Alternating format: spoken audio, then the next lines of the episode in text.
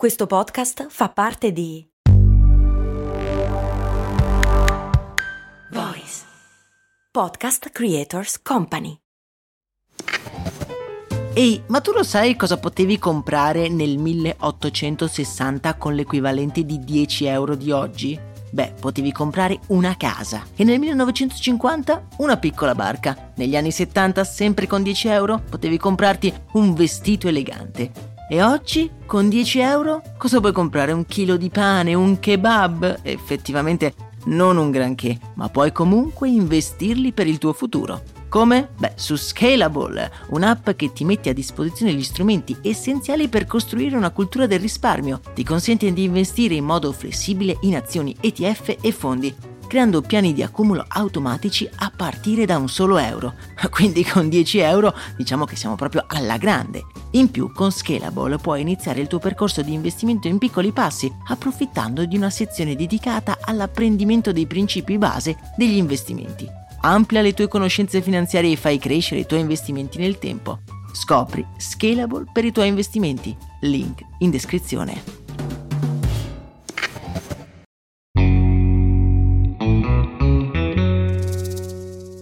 Oggi ci sembra una cosa estremamente normale. Entrare in un negozio, navigare su un e-commerce oppure approcciarsi al banco del mercato. Non ci stupiamo più nel vedere il prezzo esposto. A dire il vero, al giorno d'oggi i commercianti sono obbligati a metterlo per legge. Beh, amici miei, le cose non sono andate sempre così. Bentornati amici e amiche qui su Brand, io sono Max Corona e oggi voglio parlarvi di una di quelle invenzioni a cui non pensiamo mai, ma che se ci fermiamo a riflettere hanno causato una vera e propria rivoluzione economica. Non è facile identificare il momento in cui i prezzi sono stati inventati. Possiamo dire che può coincidere con l'invenzione del denaro, ma se ci pensiamo, anche quando era presente ancora il baratto, beh, anche lo stesso baratto può essere considerato una forma di prezzo. Cosa mi dai se ti do una gallina? Quello che però è arrivato molto dopo è la targhetta del prezzo. Noi siamo abituati a considerare quel prezzo che vediamo esposto come unico. Per esempio un chilo di banane costa 2 euro, basta, stop. Se vuoi spendere 2 euro bene, se no devi guardare altrove. Beh, le cose, come vi dicevo, non sono sempre state così. Per esempio, se ci fossimo girati in uno dei mercati di qualche secolo fa, nessuno esponeva i prezzi e sarebbe stato facile trovare una grande confusione tra le bancarelle. Questo accadeva perché tutti, e ripeto tutti, contrattavano. Per i commercianti era normale vendere la stessa cosa a un prezzo diverso anche nel giro di pochi minuti. Tutto dipendeva da chi arrivava al banco. Ogni compravendita era una contrattazione che si assestava su due regole fondamentali, legati uno alla ricchezza e due alla quantità di tempo disponibile. Se si presentava un signorotto tutto vestito con abiti costosi, la merce duplicava il prezzo, mentre se si presentava un poveraccio, le contrattazioni erano estenuanti e tutte verso il basso.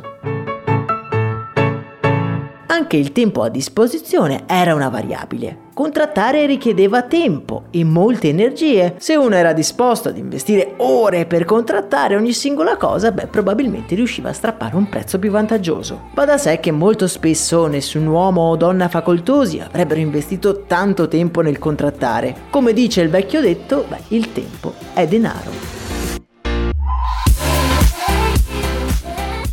E questa dinamica va avanti fino alla seconda metà del Settecento, quando effettivamente qualcosa nel commercio cambia.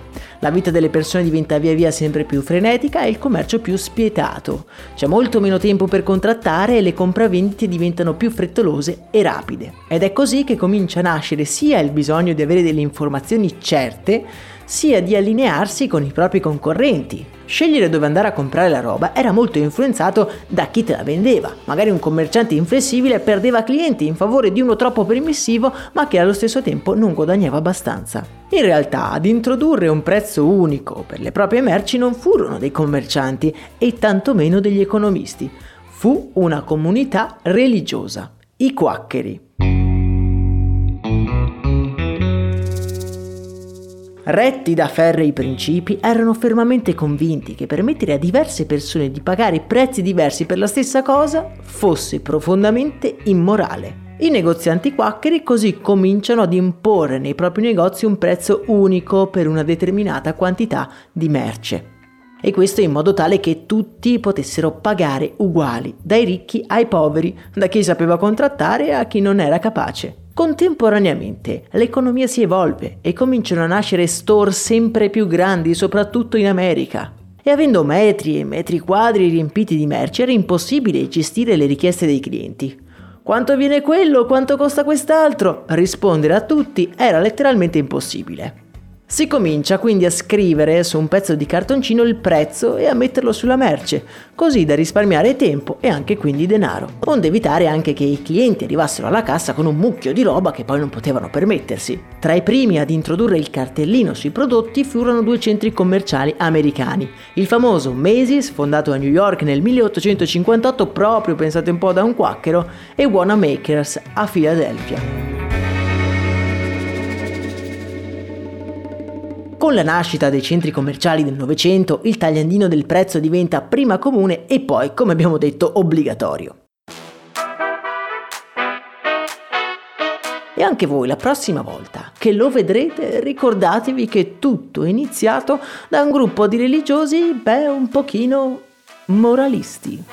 Per oggi è davvero tutto, noi ci sentiamo ad un prossimo episodio, a me non resta che augurarvi una splendida giornata, un saluto e un abbraccio da Max Corona. Ah, e non dimenticatevi che se vi piacciono questi argomenti lasciate 5 stelle su Spotify e iscrivetevi al canale podcast.